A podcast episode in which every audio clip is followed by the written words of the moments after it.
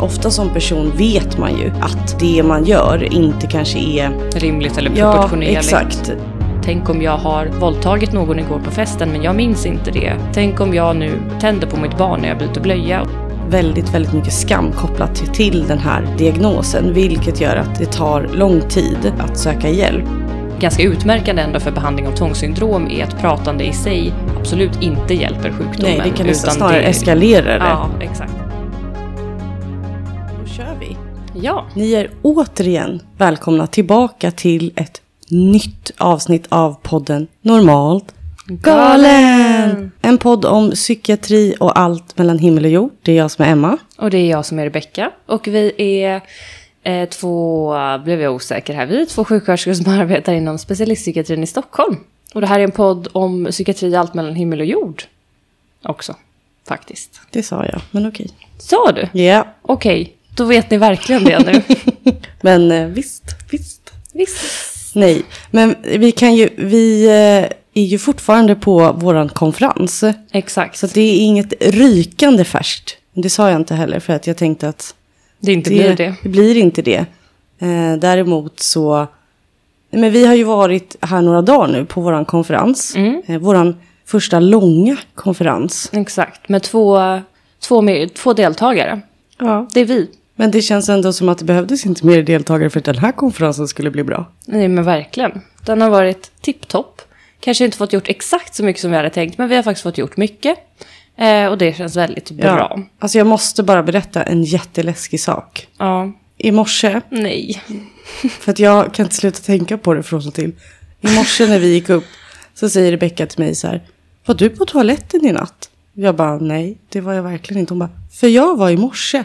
Och då, då var toasitsen uppe. Alltså, Alltså, uppfälld. ringen. Ja, och först trodde jag att du menade toalocket. Ja. Så jag bara, ja men det kan man ju ha glömt. Nej, alltså du bara, jag satte mig på porslinet. alltså min blick, för jag kände verkligen så här. Jag Jag trodde liksom att har jag skojade. Ja, ja, och sen jag bara, men det kanske drog upp båda om du skulle dra upp eh, liksom toalettlocket. Nej, det gjorde jag verkligen inte. Det har jag liksom aldrig någonsin gjort. Nej, så, Och, för jag, min enda tanke var ju, jag tänkte inte så mycket på det då, utan jag tänkte, ja men Emma har väl gått upp och kissat på natten, man är trött, det är mörkt, liksom råkar typ, Ja. eller så här, ja, är halv, halvsover typ. but it ain't wasn't, it wasn't me. Nej, så att Vem fan var det? Ja, och grejen är att jag tror att det var jag som var på toa sist igår kväll. Och som sagt, jag har aldrig någonsin av misstag lyft ring. Alltså det händer inte. Ja, det var det, för att grejen var att du pratade om det. Och sen sa du, jag kommer inte orka. Och då kände jag, fast jag kommer orka. Och Gå på toa, ja. Då gick du och sen gick jag. Exakt. Mm. Och sen så sov vi. Mm, och sen när jag gick upp och Det skulle gå på toa igen på morgonen. Alltså det är så obehagligt. Alltså jag tror ju verkligen inte på så här övernaturliga grejer. Så att jag tror ju att det har varit någon i vårt rum och gått på toaletten. Ja, alltså det övernaturliga, den tanken har inte slagit mig. Nej, utan och jag sen gått tänker att därifrån. Antingen att någon har gått på toaletten eller att någon har kommit dit och bara jävlats med oss för att så här, Men vem? jag vet Jag inte. blir så nervös. Ja, ja. Alltså det kanske är den väldigt kontaktsökande personen i receptionen. Kan vara, kan vara. Men det känns också väldigt obehagligt mitt i natten. Alltså, För då du har tänker ju att bara- på dagen hade det varit okej. Nej, fast då. Oj, nu gick någon förbi ute i korridoren. Ja, ja. Men det, det hade inte, inte känts bra, tänkte jag säga. Det hade känts ändå bättre om det var mitt på dagen när han ändå tänkte att vi skulle vara vakna. Att han gick dit för att träffa Ja, oss. alltså för nu var det ju verkligen... Man kanske gick dit för att träffa oss på natten och sen kände, ja, ja, att de sov, men kan ju kissa när jag ändå är här. Fan. Ja, Ja, okej. Skitsamma. Det var bara en parentes som jag kom på nu. Att det känns fortfarande lite obehagligt. Mm. Ja, nej, ja, ja, men i alla fall. Vi tänkte att vi går direkt på vad vi ska prata om. Mm. Det här avsnittet är ju ett föravsnitt till ett nytt gästavsnitt. Exakt. Vi kommer inte avslöja, avslöja gästen här. Nej, men det är en gäst som, det har varit inbokat ett par gånger. Först så fick vi eh, boka om på grund av Emmas olycka och att hon låg hemma utslagen i sin eh, hjärnskakning eller vad det nu var. Hon mådde i alla fall inte så bra, det var inte läge. Ehm, och sen eh, behövde vi avboka en annan gång, det var lite annat som inträffade. Eller, eh, ja precis. Eh, så var det. Men när ni får det här avsnittet så har vi förhoppningsvis spelat in gästavsnittet i alla fall. Ja. Och eh, vi tänkte göra som vi gjorde i avsnittet med Henrik. Då vi, för då hade vi ju avsnittet innan om bipolär sjukdom och sen pratade vi om det med honom som ju själv har den diagnosen. Och lika så tänkte vi göra nu. Så vilken diagnos ska vi prata om idag, Emma? Vi tänkte att vi skulle prata om tvångssyndrom, eller OCD. Exakt. Och OCD står ju för, för Obsessive Compulsive Disorder. Och det är ju, eh, översättningen blir väl typ tvångsmässig, tvångs, tvångsmässig tvångshandlingar, disorder, eh, störning. Mm, exakt. Fin översättning. Ja. Eh, men och OCD tillhör ju, eller är en ångestsjukdom eller ångeststörning. Vi, jag tänker att vi börjar med att bara snabbt berätta vad OCD, vad det är. ja, det kan ju vara bra. Ja, det är alltså Det är en diagnos som består utav tvångstankar och tvångshandlingar. Eller i sällsynta fall så kan det bestå av enbart tvångstankar. Men i stort sett så kan man säga att det är både tvångstankar och tvångshandlingar som man behöver ha för att få den här diagnosen. Ja, och det ska ju sägas, alltså för nu när folk lyssnar så tänker de så här, "Men jag har ju tvångstankar ibland, eller jag kan komma upp med så här, vissa tics av, om tvångsgrejer som jag gör.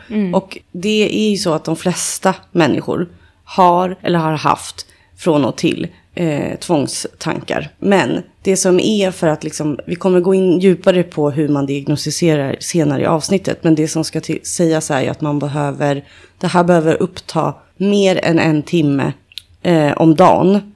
Eller vara så pass begränsande att det stör det vardagliga livet på det sättet att man begränsar sitt liv. Mm, precis, det orsakar ändå ett signifikant lidande på något sätt. Ehm, men ehm, jag tänker att vi eh, ehm, går in lite på att förklara då vad är en tvångstanke och vad är en tvångshandling. Så att om vi börjar med tvångstankar så är det ju eh, precis som Emma nyss nämnde någonting som, eh, ja, något allmänmänskligt som de flesta av oss har ibland. Ehm, och det kan ju vara liksom till exempel att man ehm, ja, men, eh, det, det handlar ju ofta väldigt mycket om så här, tänk om-tankar. Tänk om jag blir sjuk. Tänk om jag har blivit smittad av, eh, vad vet jag, typ så här, HIV, fast jag vet inte det. Tänk om jag har en könssjukdom som jag inte känner till, eller eh, vad kan det vara annars? Ja, men mycket sådana där saker som tänk om jag inte har låst dörren, tänk om jag inte dragit ut plattången, tänk om jag inte stängt av spisen. Det kan vara mycket sådana saker som de flesta nog tänker på först när man nämner tvångstankar. Men det kan också vara eh, alltså scenarion som spelas upp i huvudet. Alltså som det är tänk om, men typ så här. Igår när vi hade vårt lilla spa där. Så var vi inne i bastun. Och sen när vi gick ut. Då var jag tvungen att berätta att så här. Jag ser mig själv ramla in i bastuaggregatet. Ja, för vi har ju nu de senaste dagarna så har vi ju förberett lite för Ja. det här avsnittet och då har man ju varit väldigt inne i det här med tvångssyndrom och plötsligt då blir mer medveten om vilka tvångstankar man själv har. Exakt. Och det är en sån grej som jag ofta har. Att så här, jag kan stå i en rulltrappa och se mig själv ramla i rulltrappan. Eller vad, Exakt, vad trots som. att du liksom aldrig har, det har aldrig hänt dig. Nej. Du har aldrig ramlat ner utan det bara är någon, en tanke som bara kommer fast man från ingenstans. Man vet inte varför utan den bara uppstår. Exakt. Eh, så. Och det där är ju som sagt någonting som de flesta nog kan känna igen sig i. Och om du är någon person som känner igen dig i detta nu så betyder inte det automatiskt att du lider av OCD. Kan vi ju eh, Nej, exakt. Det är ganska bra. ännu en gång. Viktigt att poängtera. Men vad är då en tvångshandling? Ja, men en tvångshandling är, föds ju ur tvångstankarna. Mm. Alltså att man får, eh, när man får de här tvångstankarna så bidrar det till extremt mycket ångest. Eller obehag Ja, av något obeha- slag. Liksom. Många förklarar nog dem med obehagskänslor. Mm. Eh, och för att liksom bli av med de här obehagskänslorna eller minska ångesten så är det att man har eh, handlingar som man utför för att det ska kännas bättre. Eh, och det kan till exempel vara, alltså det som man tänker, jag tänker, som man tänker på först är väl eh, att man, om man är rädd för smitta eller om man är rädd för, då är det ju ofta att man tvättar sig ganska mycket, man tvättar händer väldigt mycket. Mm. Eh, men det behöver heller inte vara fysiska handlingar, alltså som syns som man gör. Alltså till exempel att man tvättar händerna, man tänder lampor flera gånger, man eh, kontrollerar, alltså ett kontrollerande beteende i att man istället för att kolla en gång om dörren är låst så kollar man den 15 gånger. Eller att man eh, måste sätta på sig jackan flera gånger för att det känns eh, inte rätt. Men det kan också vara tvångshandlingar som är liksom mentala. Ja, precis. De brukar ju delas in i det. Eh, alltså antingen mentala tvångshandlingar eller vad vi nu ska kalla dem.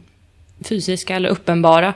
Ehm, där, där den ena gruppen då är just det här att, alltså sånt som, som blir tydligt för andra och sånt som de flesta nog tänker på när de hör ordet tvångstankar. Ehm, Alltså till exempel som, som du precis sa, överdrivet tvättande eller att man liksom upprepar saker i olika ritualer, mantran, man behöver kanske backa tillbaka för att göra saker igen för att det kändes inte riktigt rätt. Eh, eller säga saker på ett visst sätt, eh, upprepa ord i en viss eh, ordföljd och så vidare.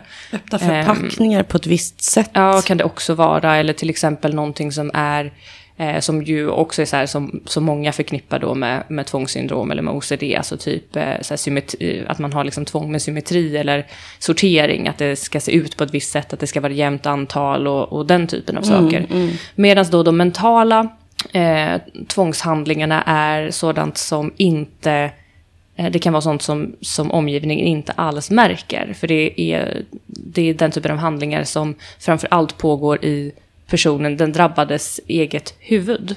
Um, och exempel kan ju då vara att man, om man får tvångstankar om till exempel um, uh, ja, men vad kan det vara? Alltså, eller vi kan börja så här, exempelvis någonting som, vi, som, vi, som är viktigt att poängtera med tvångstankar också, som vi faktiskt inte nämnde, det är ju tvångstankar med tabutema. Alltså tvångstankar i form av till exempel att um, ja, men, att man, eh, tänk om jag skadar någon annan fast det är en person man absolut inte vill skada. Tänk om jag skadar mitt barn. Eh, tänk om jag tar livet av mig fast jag egentligen inte vill ta livet av mig. Tänk om jag är pedofil fast jag inte själv fattar det. Tänk om jag har våldtagit någon igår på festen men jag minns inte det. Tänk om jag nu eh, tänder på mitt barn när jag byter blöja och så vidare. och så vidare. Det här är ju fruktansvärt plågsamma tankar mm. att att ha.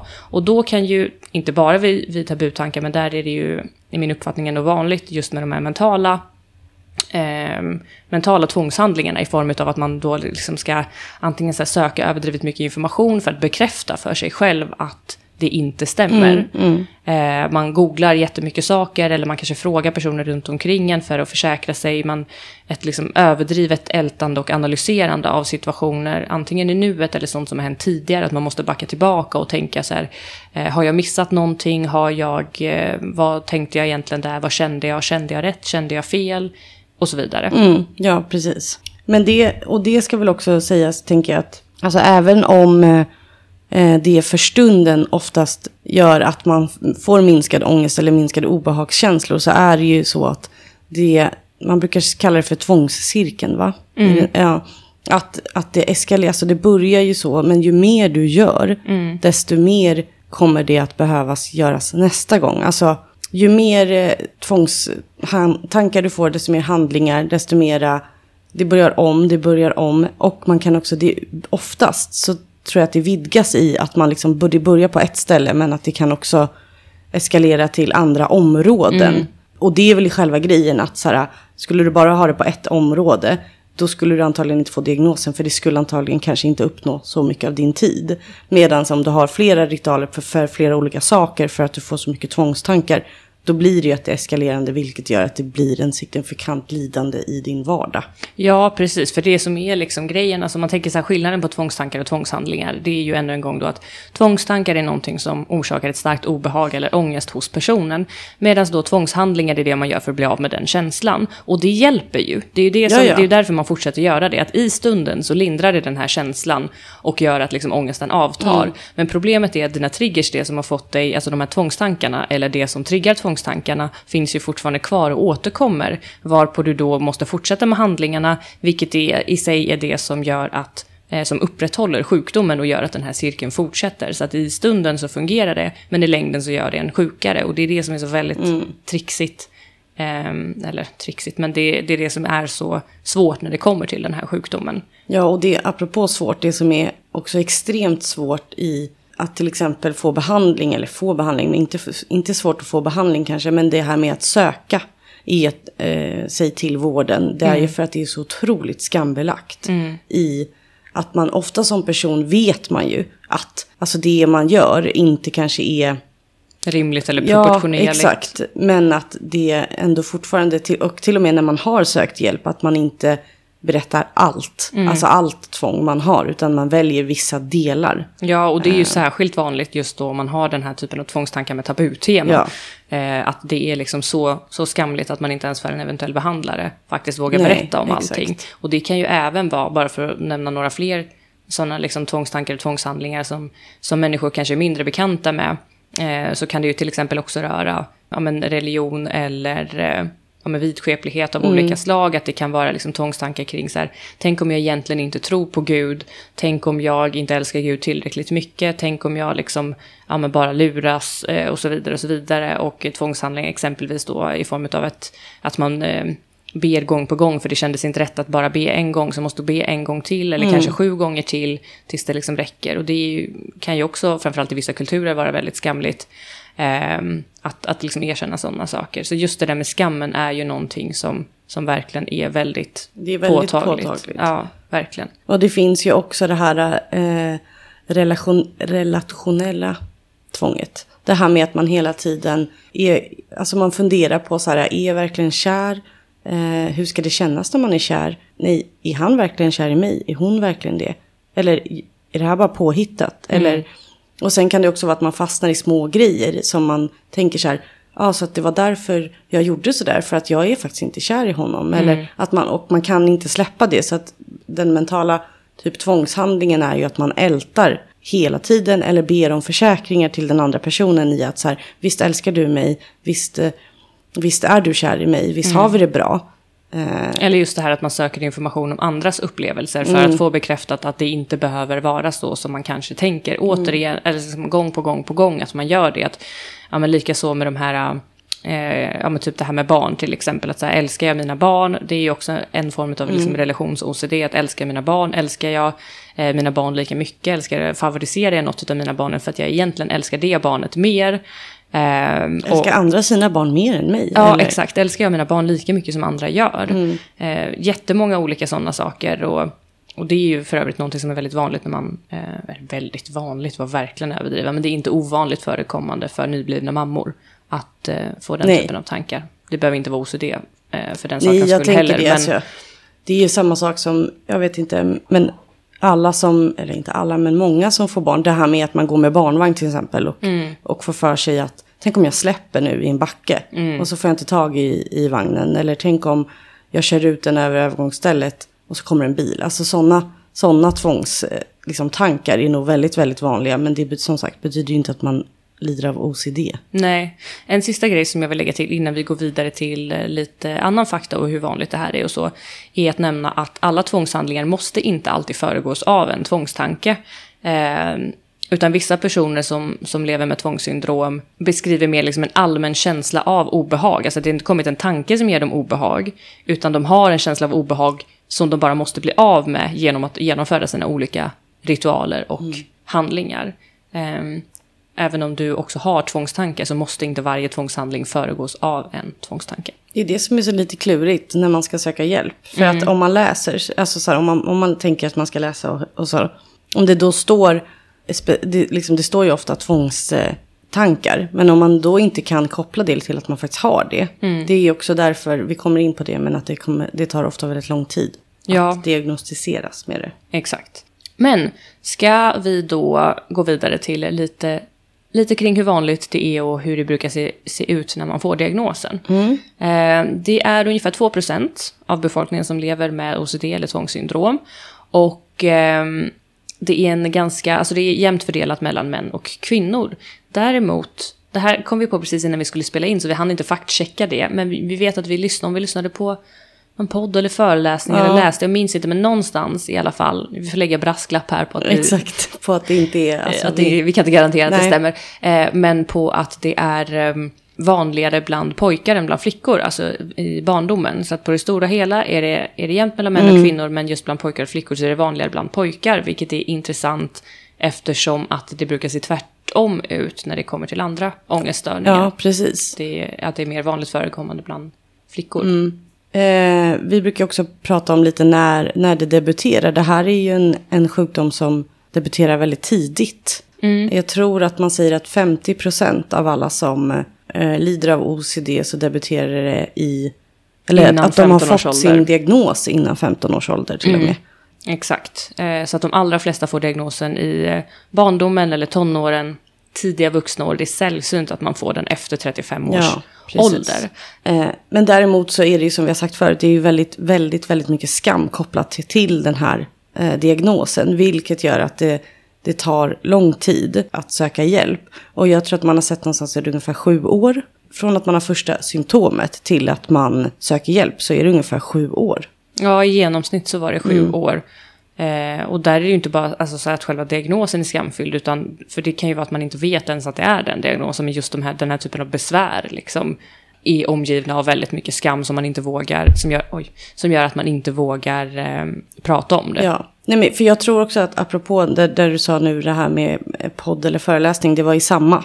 Det här med att eh, eftersom det är barn ofta, att det är föräldrar som faktiskt inte riktigt förstår. Att Alltså, inte andra barn gör samma sak. nej, att, och det kan vara svårt. Alltså jag tänker också om man till exempel har sitt första barn, Mm. så är det ju väldigt svårt att veta så här, är det här normalt, är det inte normalt? Eller att man också kommer in i alltså rutiner som gör att det blir en del av deras vardag, vilket gör att man inte reflekterar så mycket över det, kanske förrän man börjar prata med andra, och vilket man kanske egentligen vet att det är inte normalt att mitt barn eh, vill att försäkra sig om alltså 15 gånger att dörren är låst, men att man eh, kanske inte vill prata om det heller, men när man väl gör det så är det så här, oj det är verkligen inte okej, eller okej, men det är verkligen inte normalt. Nej, precis.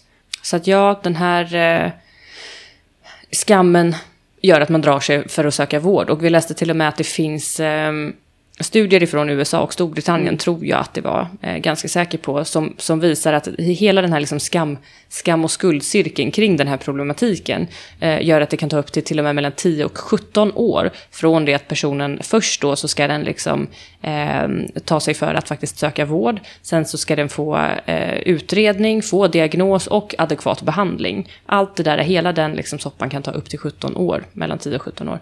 Eh, och det, det är ju verkligen liksom uppenbart där vilket otroligt Stigma det är. stigma men också vilket otroligt, otroligt lidande. Ja, gud ja. Och då tänker jag att de flesta, eller de flesta, men många personer som söker vård söker ju inte ens, alltså när de tar kontakt med vården så är det ju oftast inte för att de liksom kommer och säger så här, jag har tvångstankar och handlingar, utan det är oftast för andra eh, symptom som liksom tillhör den bilden. Men till exempel att man kan söka för att man har eksem på händerna, för att man tvättar sig jättemycket, eh, eller att man har sömnproblem, eller ångest. Det är liksom Ja, precis. och när man då går och liksom gör det, som vi kommer till, den här, en utredning, så, så landar det i att man har eh, OCD-problematik. Vilket också är sjukt, för att alltså, OCD är alltså en lika vanligt förekommande diagnos som eh, till exempel astma. Ja, astma eller diabetes. Mm. Och ändå så tar det så här lång tid att faktiskt kunna gå från att man söker vård till att man har fått adekvat behandling. Och vi pratar inte så mycket om det. Nej, det alltså jag tänker att det, diabetes och astma pratar man ju mycket Nej, mer alltså i om. den, det är i den mån man hör om tvångssyndrom och OCD så är det ju mycket de här, ja men liksom att så här, "Ja, jag har OCD för jag tycker om att sortera grejer eller typ, Ja. jag tycker om att ha ett rent hem. Man bara, mm, det känns inte jätteovanligt. Nej, precis. Absolut mer än två per hundra, förhoppningsvis, tycker om att ha ett rent hem. Liksom. Eh, ja, det kan jag i och för sig säga bara som en liten, en liten side-note här innan vi går vidare lite till orsaker. Eller brist på kända orsa- orsaker, som vanligt. Eh, men just det här att en, en eh, tvångsgrej som jag, den hade inte jag tänkt på, utan som jag har fått en mer liksom, uppfattning om att det är ganska vanligt tydligen, när man har det här, eh, den här diagnosen, att man till och med ifrågasätter att faktiskt ha tvång. Alltså framförallt om man kanske har då diagnosen och fått den. Eh, att, man, att man tänker så här, men tänk om jag inte ens har OCD. Tänk om jag bara har lurat folk. Tänk om jag har lurat mig själv. Jag kanske bara liksom det här, ja, och liksom håller på där och ska söka, söka massa information för att bekräfta för sig själv gång på gång på gång att man verkligen lider av tvångssyndrom. Och jag tänker det, alltså det är ett väldigt tydligt exempel på det liksom komplicerade i den här problematiken. Eh, ytterligare en grej också för övrigt som ju kan faktiskt göra, förutom skammen, som, men som också kan göra att det, att det är ännu svårare att söka vård, att man ifrågasätter sina egna problem. Ja, för då, alltså att man, det, det blir ju pinsamt att söka vård då, för bara, något som man har hittat på, tänker ja, man. Ja, Alltså, precis. ja. Ehm, ja, men det var bara en liten, en liten sidogrej. Men eh, orsaker då? Ska du nu presentera, ska du tala om nu? nu ska jag berätta. Nu, håll andan allihopa. Håll andan, nu får ni... Har ni satt er ner? Mm. Är ni redo? Nu kommer det. För nu kommer, vänta. Det finns alltså inte bevisat, eller man har inte kommit fram till orsaken till varför man drabbas av OCD. Som med ganska många andra psykiatriska diagnoser. Det hade ni väl aldrig kunnat ana? Det har vi aldrig sagt nu förut. Nu satt folk där och bara wow, det finns alltså någonting de har kommit fram till. Ja, nej, men det finns teorier, men eh, vi kommer inte gå in på dem nej. här, för att man vet egentligen inte varför man får det. Nej, det, det man vet är att det finns en viss hereditet eller ärftlighet i form av att eh, man kan liksom ärva en större benägenhet att utveckla tvångssyndrom. Däremot så vill vi betona att man ärver inte tvången i sig. Nej, det gör man inte. Exakt. Men eh, det finns också en del differentialdiagnoser, alltså diagnoser där, där det kan vara så att symptombilden liksom överlappas och kan passa in i flera andra sjukdomar ja, eller precis. tillstånd. Och de som ändå är, som man brukar fundera eller tänka på mest, är ju den här autismspektrumstörning. Där kan det förekomma mycket tvång. Sen finns det flera diagnoser som också liksom grupperas tillsammans med tvångssyndrom, även om de är en egen diagnos. Eh, alltså ja, i, i liksom diagnosklassifikationen. Och då tänker man på till exempel samlarsyndrom. Eh, Dysmorfobi. Dysmorfofobi. Du glömde ett få. Ja, kan verkligen Dysmorfofobi. Eh, tvångsmässigt... Eh, säger du? Generaliserat ångestsyndrom. Precis, tvångsmässigt eh, pillande eller rivande av huden, det som kallas för dermatillomani och det är samma med eh, tvångsmässigt bortplockande av hår som kallas för trikotillomani. Mm. Och tics och ehm. Tourettes är också sådana diagnoser. Exakt. Sen så har vi ju på sidan där också tvångsmässig personlighetssyndrom som är någonting annat men som också är en differentialdiagnos. Och, och eh, schizofreni. Eh, precis, schizofreni. Men hur tar man då reda på om man lider av OCD? Ja, då börjar man ju... Eh, Alltså jag tänker, nu lät det som att så här, man kan ta reda på det själv. Jag menar inte så. Jag menar när man väl har fått kontakt med vården. Exakt. Hur görs utredningen? Bra, bra att du tydliggjorde ja, det. Jag kände att jag bara... Först så, eh, som vid alla utredningar så, så gör man en anamnes. Alltså görs, liksom skapas en bild av eh, sjukdomshistorien och problembilden. Eh, och eftersom att det här är en diagnos som ofta sätts i barndomen så är ju anhöriganamnes väldigt viktig här och ofta så är det ju föräldrar eller vårdnadshavare då som står för en stor del av anamnesgivningen. Ja. Eh, eftersom att det är de som ser till att barnet att man, barnet får kontakt med vården och eh, har observerat symptomen helt enkelt. Ja, och när man då i samband med sen när man tar anamnesen, då brukar man ju i alla psykiatriska diagnoser så vill man ju utesluta att det skulle kunna vara något somatiskt. Mm. Så att man gör ganska många somatiska undersökningar, man tar prover och man... Eh, och det ska sägas att till exempel eftersom det här är en diagnos som ofta diagnostiseras för, alltså i barndomen. Så det man verkligen vill göra det är att kolla att det finns en en eh, sjukdom som heter PANS eller PANDAS. Mm. Eh, som barn drabbas av. Som har exakt samma symptom. Alltså det här tvångsmässiga är karaktäriserat för det också. Så det utesluter man liksom nästan alltid först. Mm. När det gäller barn. Exakt, för att, och framförallt då eftersom att det, även om det kan vara samma symptom så behövs det en helt annan behandling. Ja, precis. Eh, men sen då, så när man ska göra liksom själva den strukturerade utredningen så börjar man som vanligt då med en grundläggande utredning som kallas för basutredning där man liksom screenar för olika typer av tillstånd. Alltså basutredningen ser ju likadan ut oavsett vilken diagnos du tänker att Exakt. du eh, ska utreda. Exakt, för hela poängen med den är ju att man vill utesluta eller inkludera andra diagnoser. Ja. Se om de här symptomen kan passa in på fler eh, potentiella diagnoser.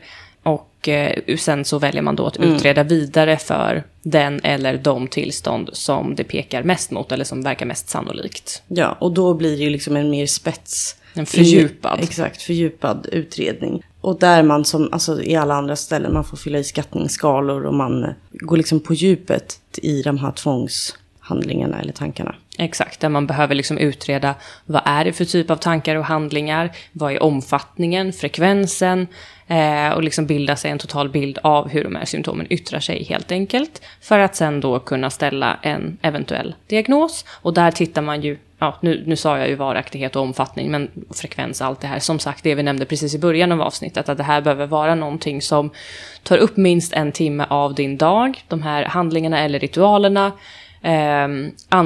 alternativt det eller att det är så att det stör din vardag på ett så pass allvarligt sätt eller orsakar ett, ett så pass stort lidande. Även om det skulle vara så att det upptar 35 minuter av sin dag. Ja, precis.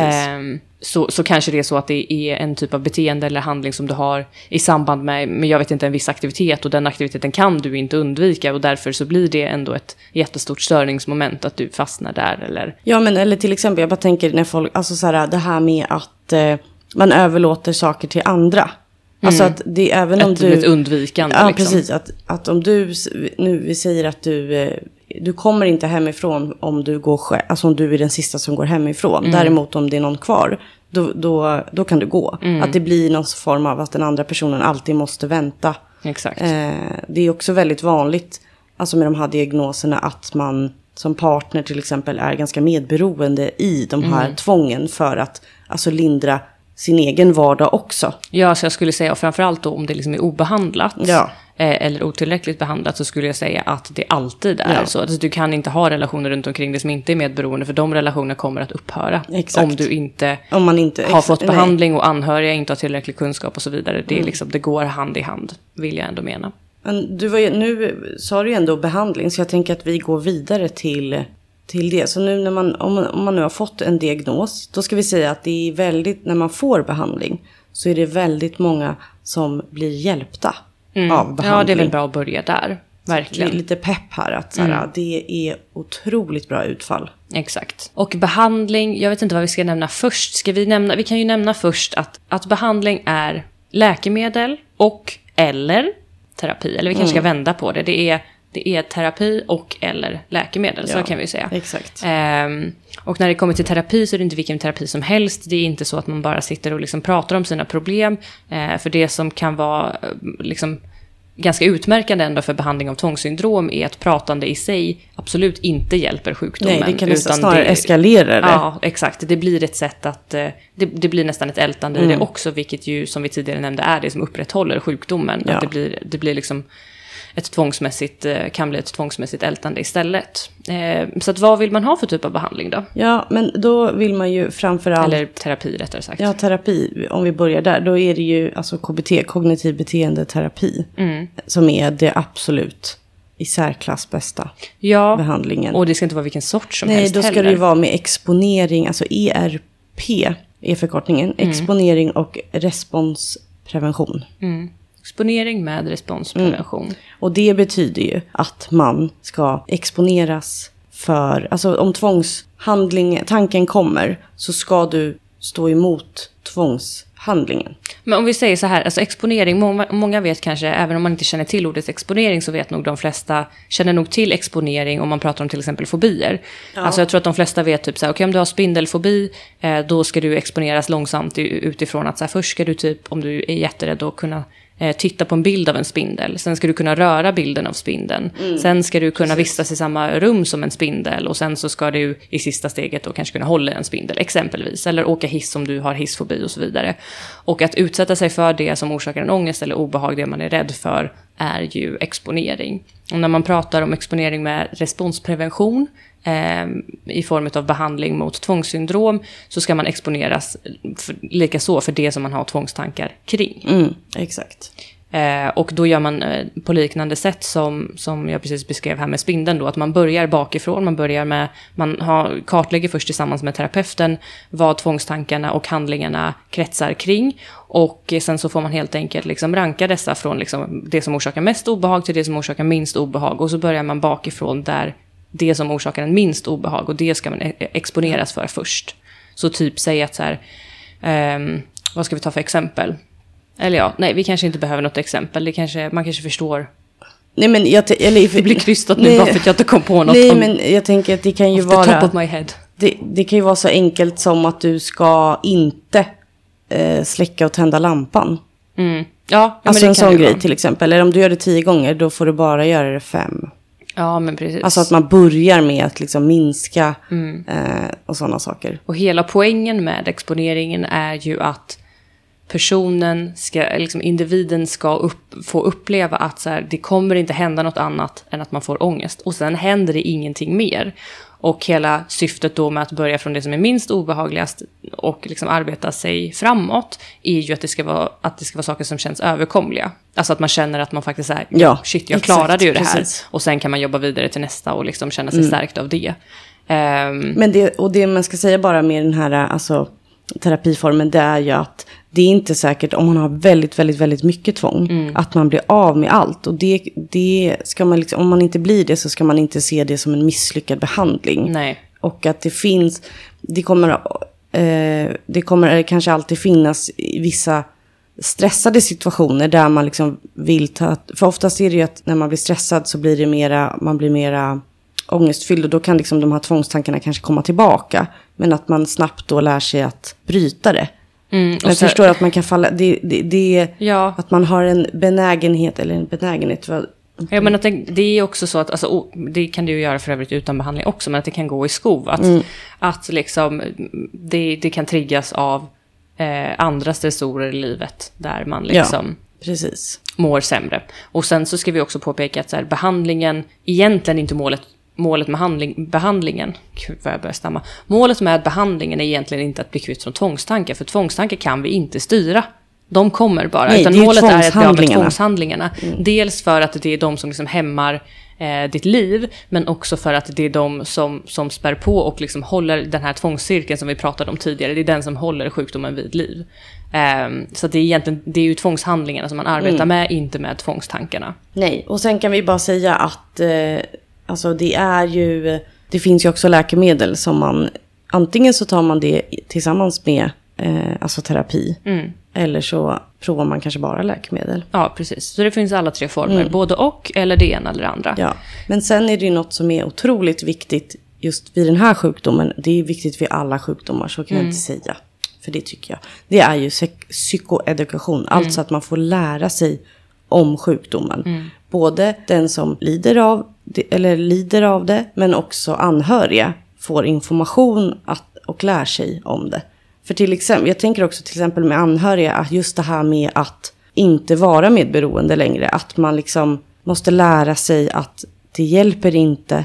Det blir inte bättre av att jag försäkrar den här personen hela tiden. Eller att jag gör saker åt personen för att underlätta i vardagen. Det, kommer, det stjälper oftast bara. Ja, exakt. På det För är ju stora hela. Just det som är medberoende när det kommer Ja. till tvångs, tvångssyndrom. Att man liksom, man vill ju, eller det är det ju alltid, men, men just det här fallet att det yttrar sig i form av att man vill ju väl genom att underlätta eller lindra eller liksom eh, hjälpa till att undvika eller vad det nu Mm. kan vara. Men, men att, och vet man liksom ingenting annat, då, då är det inte så lätt att stå emot det för att man vill ju hjälpa den man älskar. Exakt. Och vet man inte att det inte är att hjälpa eh, så är det ju väldigt svårt att låta bli. Ja, liksom. verkligen. Men när vi är inne på psykoedukation, vi, vi hittade en liten, några punkter här av eh, edukation, men så, sånt som, som är liksom information som alla tidigt bör få.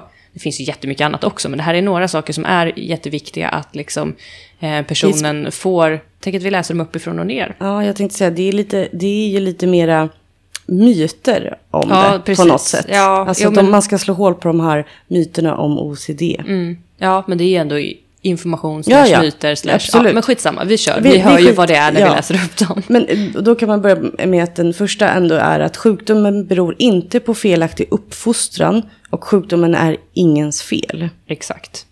Eh, nummer två. Många andra människor har detta tillstånd och du är inte ensam.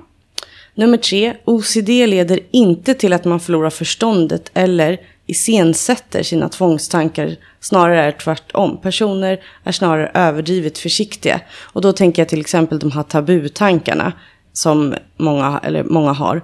Det, det är framförallt de att de kommer inte iscensättas. Nej, alltså vi hade ju eh, en patient för inte jättelänge sedan som hade återkommande, det tog ett tag innan det liksom gjordes tydligt att det här var tvångstankar. Alltså den här personen hade tvångstankar kring att ta livet av sig. Eh, hen, kunde liksom, hen hade varit på permission till exempel och såg sig själv slänga sig framför tåget eh, när den stod på perrongen, skulle tillbaka till avdelningen, eller liksom, så fort den var liksom vid broar så såg hen sig själv hoppa från bron och så vidare och mycket liksom sådana här saker. Eh, och där kan ju vara ett exempel på en sån sak att liksom en person som är så rädd för att ta livet av sig, det, där är det är inte så att ju mer du tänker på det, desto större risken att Nej. du kommer iscensätta det. Utan snarare så kommer du vara extra försiktig på det sättet, kanske inte ta livet av sig. För det är inte så att folk, ja men du fattar vad jag menar. Ja. Att det, det du är rädd för, det är inte större risk för att du har tvångstankar kring det, att du kommer göra det. Utan snarare så är man ju i regel ännu mer försiktig för att man är så rädd för att det Ja, ska hända. Liksom.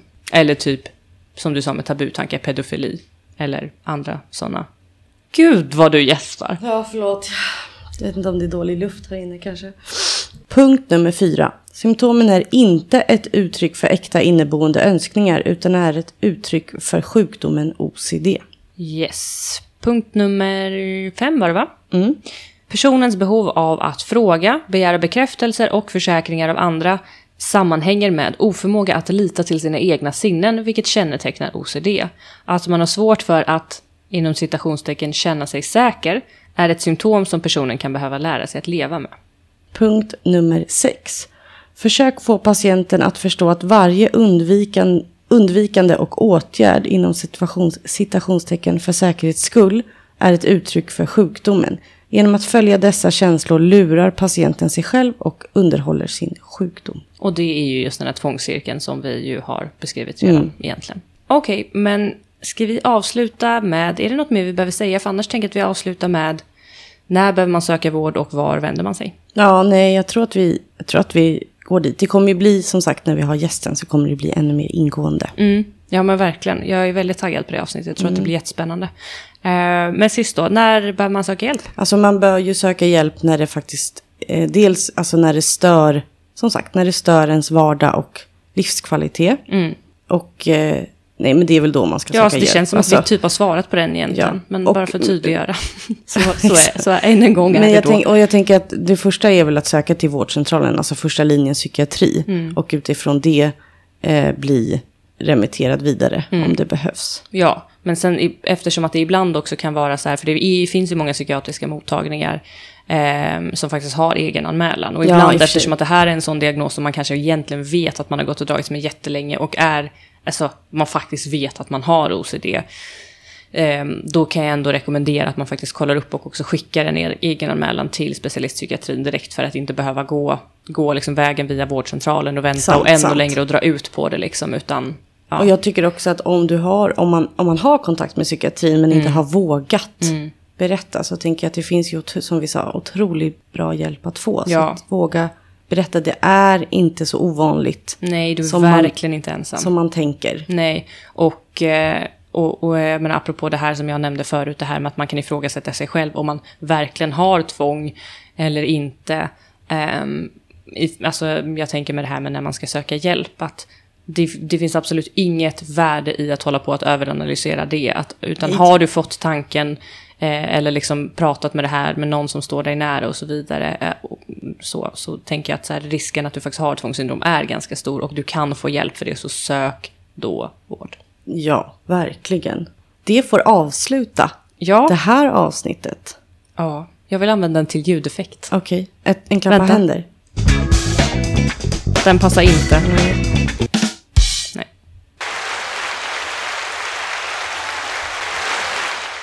Det var en applåd Tack till er lyssnare. Att, Ja, ni fortsätter, att ni fortsätter lyssna. Det ger, det ger oss väldigt mycket. Det gör verkligen det. Och ni får gärna fortsätta att eh, skicka frågor på vår Instagram. Mm. Där heter vi normaltgalen understreck podcast.